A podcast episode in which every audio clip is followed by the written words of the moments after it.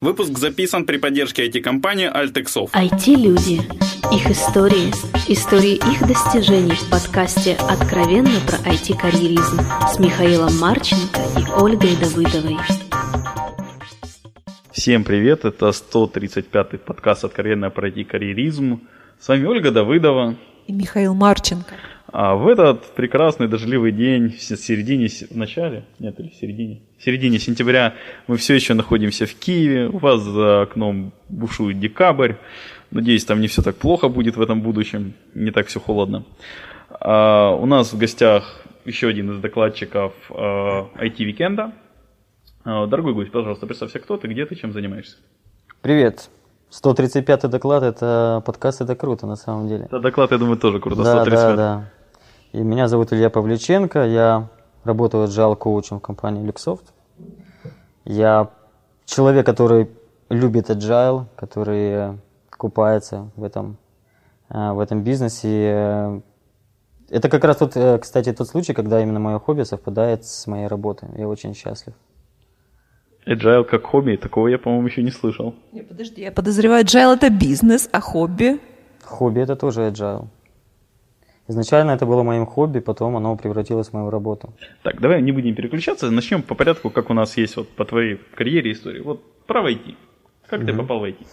Ну, ты знаешь, наверное, в последних классах школы я уже задумывался над тем, что, в принципе, это больше вот склонен там, к точным наукам, к математике и так далее. То есть, в принципе, я уже на, за несколько лет до окончания школы знал, что я попаду в IT. Я поступил в ДГУ на прикладную математику. А ДГУ это Донецк, правильно? Нет, это Днепропетровский Днепр. государственный университет, а, который без успеха а, закончил через пять лет.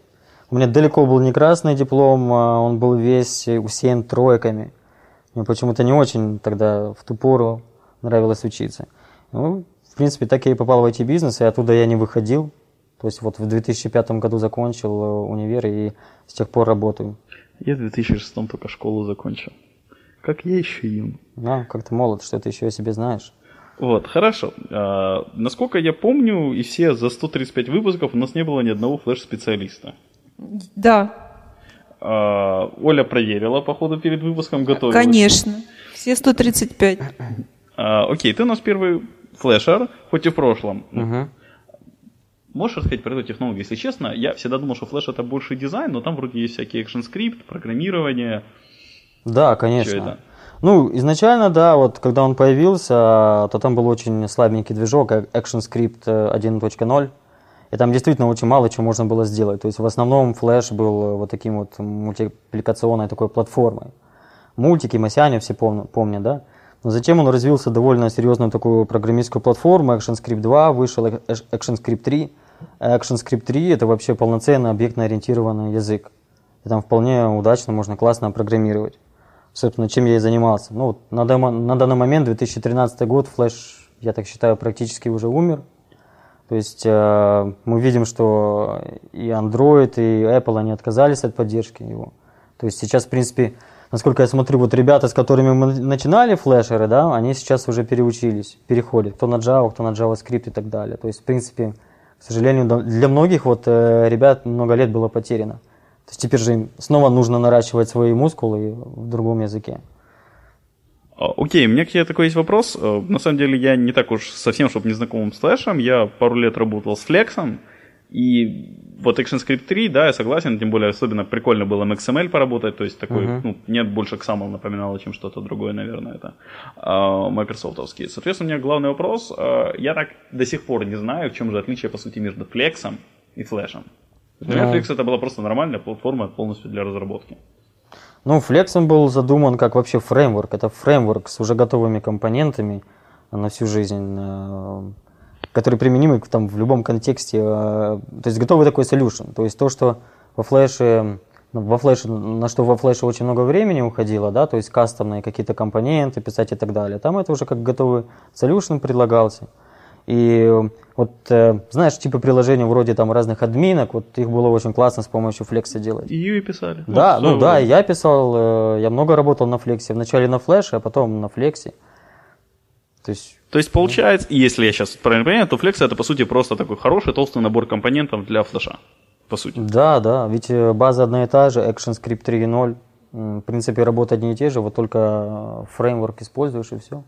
Окей, и вот где-то здесь, занимаясь флешем, я, насколько понимаю, флеш тебе нравился, флекс нравился, ActionScript. Да, да. Достаточно долго ты просто им занимался, правильно? Да, я в программистах просидел несколько лет. э, По-моему, там лет пять получалось. Лет 5, да, 4-5 лет я работал программистом. Ну, потом был такой переходной период, который у всех случается, когда в менеджмент уходишь, то есть ты уже тимлит. Я, в принципе, считаю, что это самая сложная позиция. То есть ты еще, ты еще ты и программист, и ты, но ты еще не полноценный менеджер. И то есть как вот это вот балансировать, и ну, очень сложно работать на самом деле. Вот эти люди, тимлиды обычно находятся под очень большим прессом. Со всех сторон. Со всех сторон, да, потому что не до менеджер, но, но еще и программист.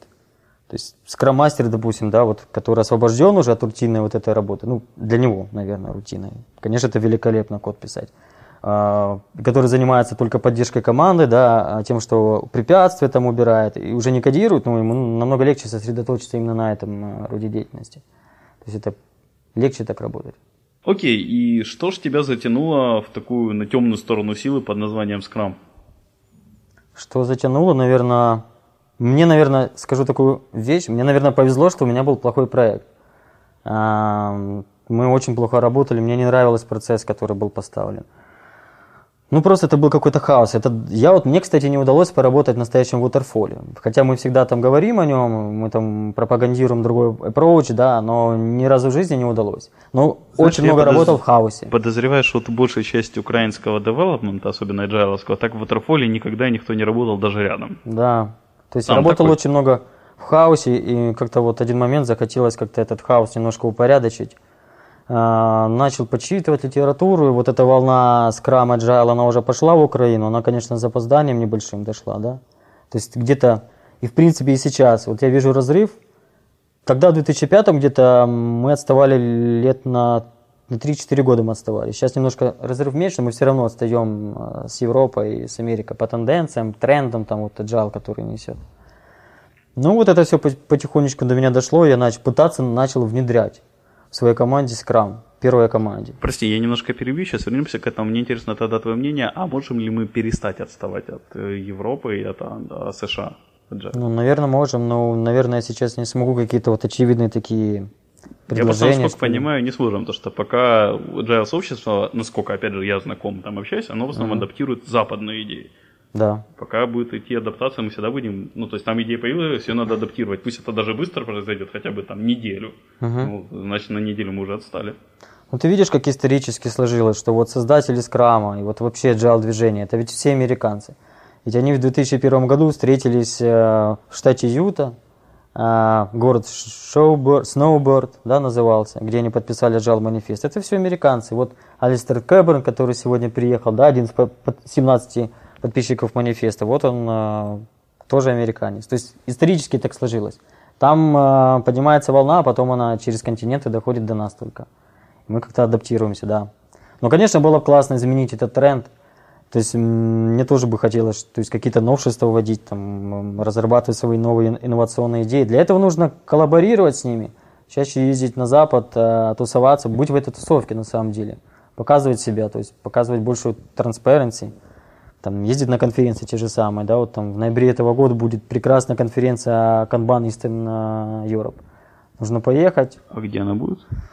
А, В Гамбурге, Германия. Eastern Europe, в Eastern- Гамбурге. Central Europe, извиняюсь, не Eastern, а Central Europe. Bank конференция. Там будет и создатель Канбана Дэвид Андерсон. То есть надо знакомиться, нужно тусоваться с этими ребятами. Ну, отставание же от этого не э, исчезнет. Отставание происходит из-за того, что мы все равно тиражируем чьи-то идеи. Отставания нет только тогда, когда мы свои создаем. Если мы тиражируем что-то чужое, а скрам это не наше изобретение, ты сам только что сказал, мы всегда будем отставать. Нормальный случае, процесс. да. Еще я вижу, что наши IT-компании, крупные гиганты, да, включая там SoftServe, EPAM, Luxoft. На самом деле, деле что происходит-то вообще, вот как бы, я думаю, что, в принципе, мало кто понимает, что на самом деле это не agile компании. То есть у всех у этих компаний написано, мы делаем agile, там, по-моему, у SoftServe там agility, что-то такое написано. Там с agile на самом деле очень мало чего общего. И у EPAM, и у Люксофта, и я работаю в Люксофте и говорю об этом, и не боюсь этого, да. На самом деле, чтобы вот провести успешную трансформацию таких компаний, а это многотысячные компании, для этого нужно лет 5-7, как вот профессор Гарвардской школы Котлер говорит, э, лет 5-7, и только 30% из этих компаний пройдут успешную вот эту адаптацию и трансформацию. Но у нас же такой мир динамично развивающийся, да, сейчас на самом деле, если вы не успеете это сделать в ближайшие годы, пройти трансформацию, вы не сможете потом конкурировать с компаниями, которые будут гибкими, которые будут работать в скраме, в канбане и так далее, и так далее.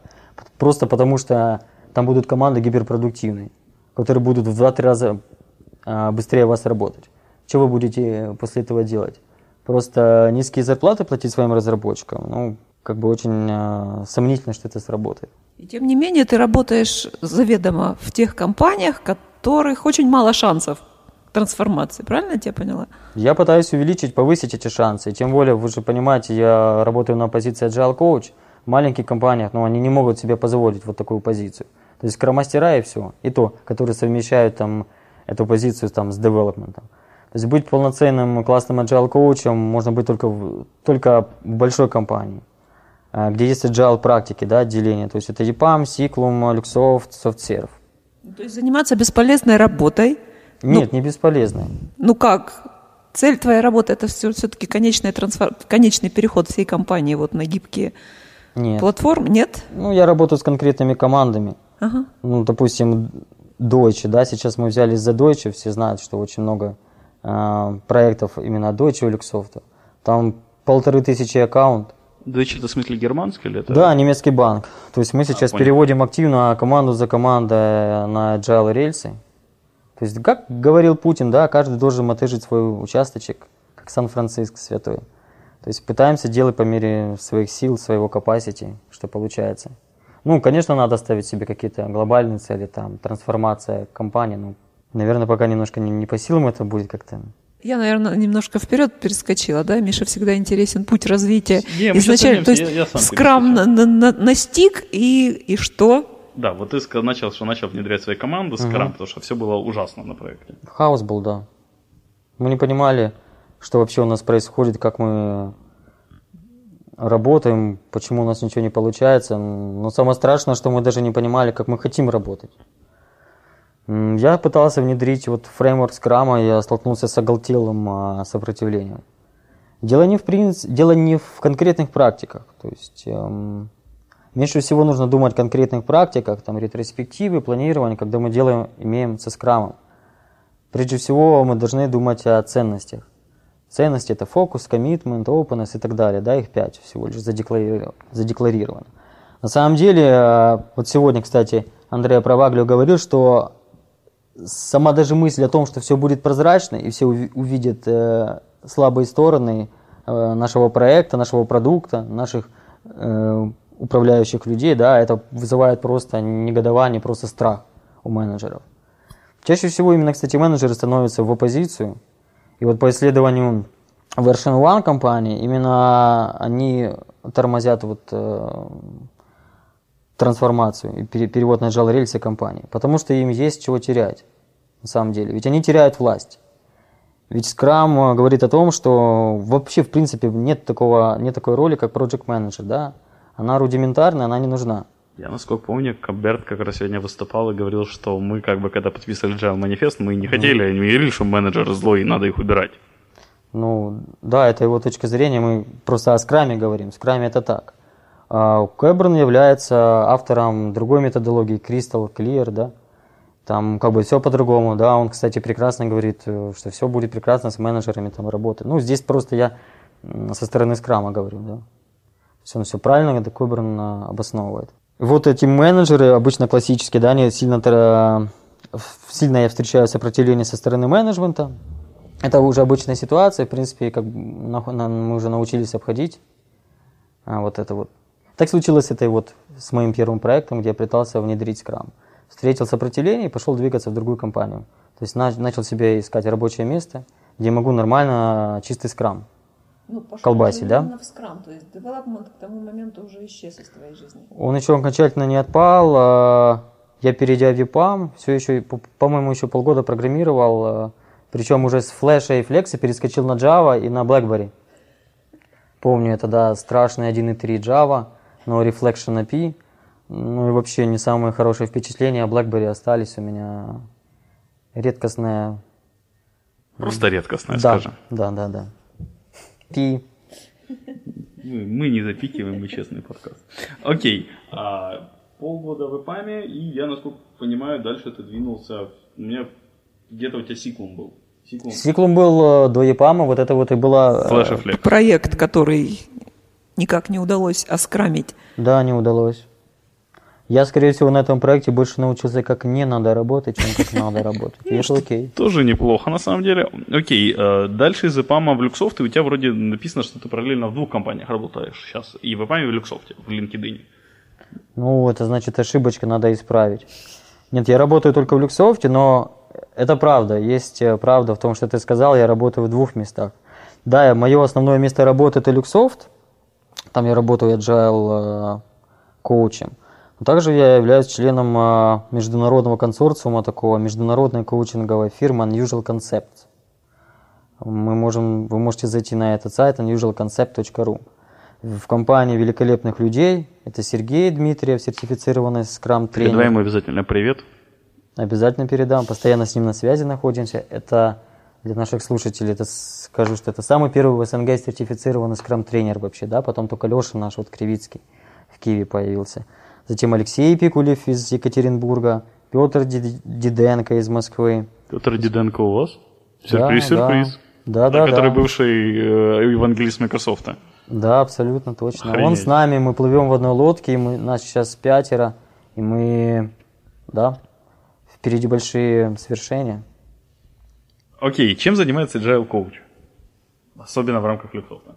У Agile Coach, ну, я буду говорить о себе, да, на самом деле там э, обязанности по-разному распределяются вот у разных Agile коучей. У меня несколько проектов. А, в первую очередь говорю я не о командах. Команда вот, на данный момент, допустим, у меня одна. Я занимаюсь сейчас вот трансформацией скрам команды, в которой 20 человек. Это команда из Deutsche Bank. То есть там все очень печально, все очень команда сложно. из Deutsche Bank, в смысле, она на, в Германии или это... Нет, нет, я имею в виду из стрима Deutsche. То есть она здесь в Киеве сидит, она не распределенная, но у них там все очень печально.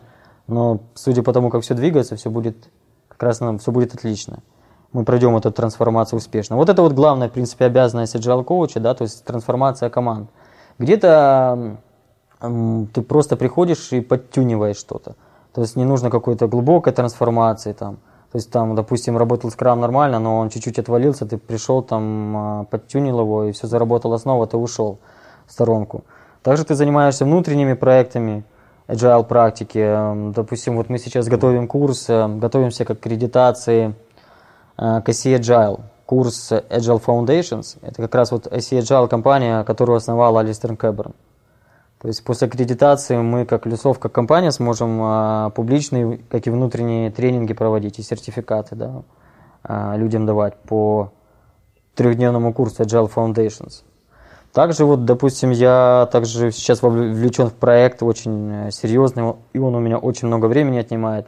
Я сейчас нахожусь на, пол, на полпути к тому, чтобы стать профессионал скрам тренером. Почему я не выбрал Scrum Альянс, а выбрал Org? Во-первых, мне нравится то, что это основатели скрама, да, это отцы скрама, Джефф Сазерленд и Кен Швабер. Мне больше нравится их подход, мне не нравится подход скрам альянса. Ну, можно долго судачить об этом, долго об этом говорить. В общем, решил идти в скроморг. И сейчас вот много времени уходит на то, чтобы подготовка к интервью различным, там сдача экзаменов. Вот я лечу через месяц, 22 октября лечу в Брюссель, у меня будет интервью с Кеном Швабером личное. И то есть по итогам этого интервью он скажет да или нет. То есть или я двигаюсь дальше, там остается один экзамен, после которого я его сдаю, становлюсь э, четвертым в СНГ тренером, да, или нет. То есть дел много, разрываешься, capacity своего не хватает. Все очень сложно, но классно и кайфово. Погоди, я не до конца понял, в чем заключается вот ежедневная работа, да? То есть у тебя есть команда, которую ты переводишь на рельсы скрама. Ты Ну да. пришел и просто Да. выполняешь роль, по сути, скромастера или... Ну, если там еще нет э, скромастера, то да. А если есть скромастера, ты просто следишь за ними и коучишь их. То есть ты как бы за спиной постоянно стоишь, или вот выражаясь там... Это мне вспомнился просто анекдот про Штирлица, когда стучат в дверь, Штирлиц подходит, спрашивает, кто там. Здесь мы задаем вопросы, коучи, подумал Штирлиц. Классный анекдот. Есть такая еще метафора, взгляд со стороны, с балкона. То есть, грубо говоря, ты забираешься такой на некий балкон, смотришь на него, с него сверху вниз на команду, да, что-то наблюдаешь, и так намного... То есть целый день сидишь с попкорном, смотришь на команду, и потом выдаешь какие-то свои комментарии, замечания, которые помогают это улучшить? Целый день не надо сидеть, конечно, тратить свое драгоценное время. Ведь agile коучи хорошо оплачивается. Нет, ты приходишь только в, к, на ключевые встречи, ключевые митинги, Daily Scrum, планирование и так далее. Груминг, а остальное да? время? А остальное время ты, ну, ты не можешь все время сидеть с командой, конечно. Не, иногда это так именно и происходит. Иногда я сижу не у себя там вот на рабочем месте, именно сижу с командой, живу с ней, допустим, месяц-два. Иногда так и происходит. Но все равно ты, так как у тебя параллельно несколько проектов, да, о которых я говорил, ты все равно, хотя у них сидишь, там отвлекаешься, другим чем-то занимаешься. Но, кстати, очень полезно сидеть с командой, ты действительно погружаешься как в аквариум, в их жизнь, и замечаешь вещи, которые просто вот так вот зайдя несколько раз в течение недели ты не заметил бы. То есть как люди общаются, как они варятся, как вот эта соматическая коммуникация работает. Илья, я так и не понял свой вопрос. Что да. ты делаешь в остальное время? То есть, вот Мож, ты... Можно я перефразирую? Я бы хотела услышать, э, а может еще кто-то, что является результатом работы agile коуча? Это как раз просто. Команда, которая более продуктивна, которая доволен заказчик. Все ведь начинается с чего? С того, что приходит ну вот а, agile коуч ушел из команды, и команда да. потихонечку опять вернулась на свои рельсы. Понял, есть... к чему ты ведешь. Да, а, извини, что забыл. Да, после себя нужно оставить смену. Чаще всего это скромастер, который, которого, с которым ты хорошенько поработал и который сможет вот это вот флаг agile после тебя нести. То есть да, если ты уходишь и после себя смену не оставляешь, то там все валится. А твоя работа заключается в том, чтобы там взрастить э, локального скроммастера, который потом вот эту работу все будет продолжать, толкать. Окей, я все еще не получил ответ на свой вопрос. То есть, ну погоди, вот ты работаешь с какой-то командой, как Agile Coach, да? Да. А у нее сегодня обычный день, то есть это не планинг, не демо, не груминг. Ты пришел да. на daily стендап, потратил полчаса своих, там пронаблюдал, 15 минут дал фидбэк скромастеру, угу. у тебя осталось, по идее, в рабочем времени примерно 15 а, минут и 7 часов. Угу. Что ты в это время делаешь? Да нет, ну не так, конечно. Ты понимаешь, что у каждой команды, там особенно большой, там каждый день насыщен митингами разными допустим, PBR, да, которые могут происходить каждый день. PBR, прости? Product Backlog Refinement. То есть я вообще предпочитаю, допустим, каждый, каждодневно по маленькими кусочками это делать. Это можно делать там после Daily Scrum. Там постоянно держишь контакт с заказчиком, обычно ведь они удалены, там в Лондоне где-нибудь там находятся. То есть это все митинги, митинги. Ты посмотри на мой Outlook, там сплошные митинги. Да, вот большую часть времени, в принципе, занимают митинги и бла-бла-бла-бла очень много занимает, именно коммуникация. Не, не могу сказать, что мне это очень нравится и что я фанат этого. Но, знаешь, когда ты переводишь на agile рельсы, ты работаешь с классическими менеджерами в основном, и это тот approach, который они предпочитают. То есть это... Я, конечно, пытаюсь минимизировать это время, но очень много времени тратится на коммуникацию с заказчиком, на каких-то митингах, активностях вот таких. А в чем для тебя основной челлендж тогда? То есть коммуникация не самая приятное. И в то же время это основная деятельность твоя получается, да? Наверное, переломить вот это сопротивление, которое неизбежно встречается всегда. Да? Показать, что даже из очень какой-то неудачной, такой непродуктивной команды можно конфетку сделать. Ну, это действительно такой челлендж, когда это получается, то это классно. Это радует. Это achievement какой-то такой. Окей, теперь а, сейчас я, я так не смешно почти пошучу. Вопрос а, проплаченной, а, проплаченной нашим спонсором Украинской Федерацией а, настольного тенниса. Это шутка. Как ты отдыхаешь и расслабляешься? А, с детства играю в настольный теннис. Как-то меня потянуло на это. Никто меня не вел ни в секцию, ни в какую. Вот как-то самому захотелось заняться этим видом спорта. До 15 лет э, на профессиональном уровне занимался, стал кандидатом в мастера спорта в 15 лет. Потом забросил.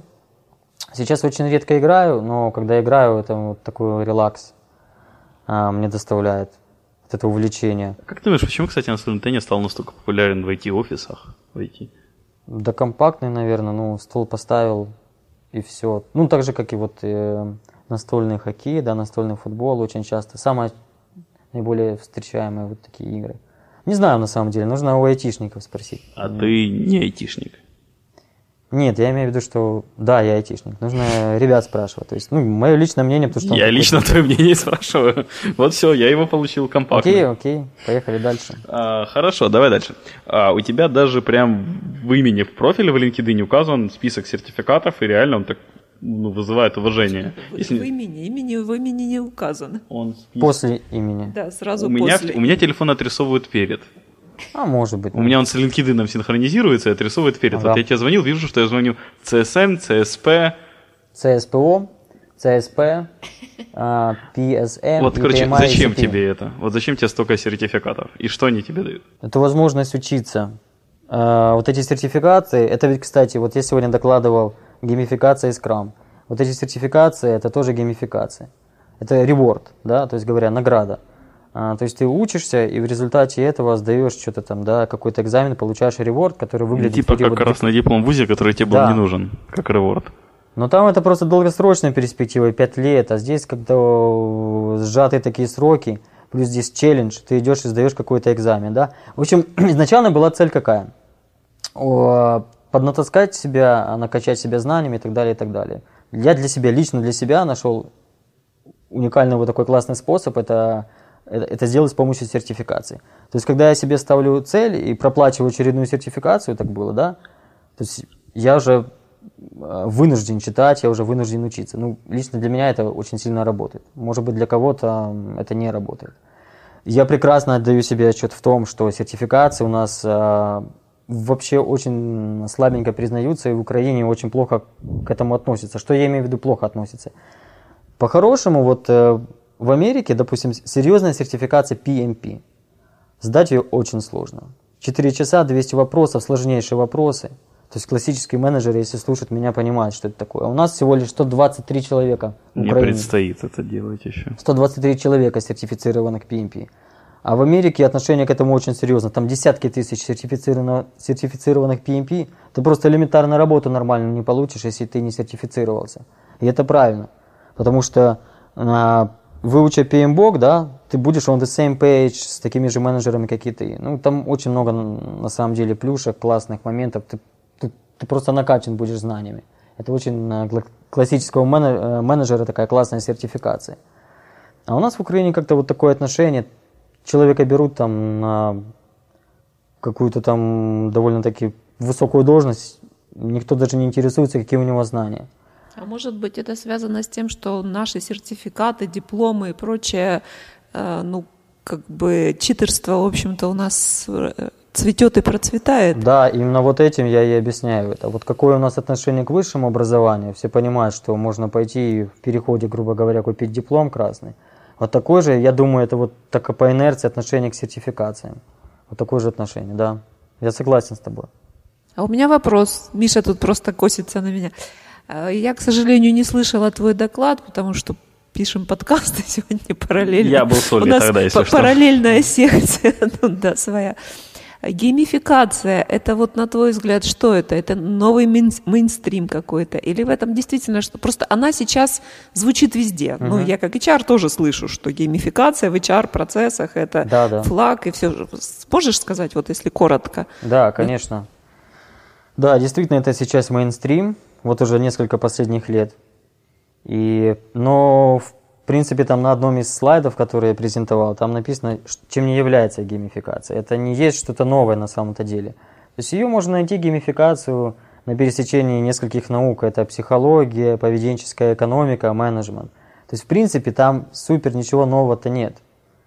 И вообще геймификация – это просто использование Э, некоторые механики компонентов э, игрового дизайна вне игрового контекста, то есть в повседневной жизни, да, то есть это может быть в IT использовано, в HR и так далее, и так далее. То есть там э, простой этот прогресс-бар в LinkedIn, который показывает процент наполнения твоего профайла, там 75%, это уже геймификационный инструмент. Геймификация вообще не означает, что у вас автоматически там клоуны будут плясать на этажах и мыльные пузыри лопаться в воздухе. Ну да, это мейнстрим. Просто нужно осторожно к нему относиться. Не переборщить. Не переборщить раз. Э, во-вторых, вот многие считают, что геймификация это всего лишь сводится к ревордам, ачивментам, бейджикам, аватаркам. Нет. В основе геймификации это мощнейший фундамент психологии. Это, грубо говоря, это мотивационный фреймворк и все. Вот если перефразировать, и все. Но это достаточно тонкий инструмент, на твой да. взгляд, да? Да, тонкий, вот он должен в таких э, умелых руках оказаться. Мы постепенно заканчиваем. Вот у меня уже вибрирует напоминание, что у нас скоро запись следующего подкаста. Эх. А, Оля, есть еще какие-то вопросы? Нет. А, тогда, Оль, задай свой любимый вопрос. Что-то ты мне сегодня его в первый раз разрешаешь задать. Какие дальнейшие планы? Ну, о чем-то ты уже сказал, да, вот в течение разговора. А что-то еще? Карьерные планы? Что, что дальше хочешь? Есть вообще глобальная цель. Цель жизни – сделать так, чтобы наша IT-отрасль значительно улучшилась. Дело в том, что более ста лет тому назад Вильям Тейлор, вот, основоположник научного классического менеджмента, он выходец из нас, от нас был, от инженеров. И вот он испортил менеджмент, да? И вот именно это наша задача айтишников, эджелистов, вот вернуть это на нормальные рельсы. То есть перевести IT-отрасль э, из классического менеджмента в agile. Но в этом я вижу свою как бы конечную цель – улучшить IT-отрасль. Хочу, чтобы у каждого менеджера, у каждого человека в IT был mindset scrum -мастера. Вот как-то так, да. А насчет таких персональных карьерных планов, вот э, да, хочу получить в ближайшем, вот будущем, желательно в ближайшие полгода стать сертифицированным скрам-тренером – но я думаю, это уже будет для меня большим достижением. А, продолжать работать в Люксофте на позиции agile коуча, мне это очень нравится. Это и работа, и хобби, это то, что меня драйвит. Э, я с радостью просыпаюсь утром, иду на свою любимую работу. А, в принципе, как-то дальше я вот и не замахиваюсь, и не заглядываю. Как-то так. Ну, улучшить IT-отрасль, как бы такая себе задачка. Это хорошая. Хорошая задача. такая, да. Я и думаю у меня будет достаточно времени, я думаю. Окей, давай дальше тогда. Какие твои любимые две... Ой, посоветуй... О боже, что-то я совсем сегодня плохо стал. Посоветуй две книги нашим слушателям. Первая книга, которую я сейчас читаю, а, Innovate or Die, то есть инновация или смерть. А, автор Джек Мэтсон. Вышла несколько дней буквально тому назад. И сейчас на Корсере идет прекрасный курс – и он один из э, тех профессоров, которые ведут этот курс, э, называется Innovation, э, Creativity and Change. А вторая книга, ну, скажем, почитайте или перечитайте «Менеджмент 3.0» Юргена Апелла. Да?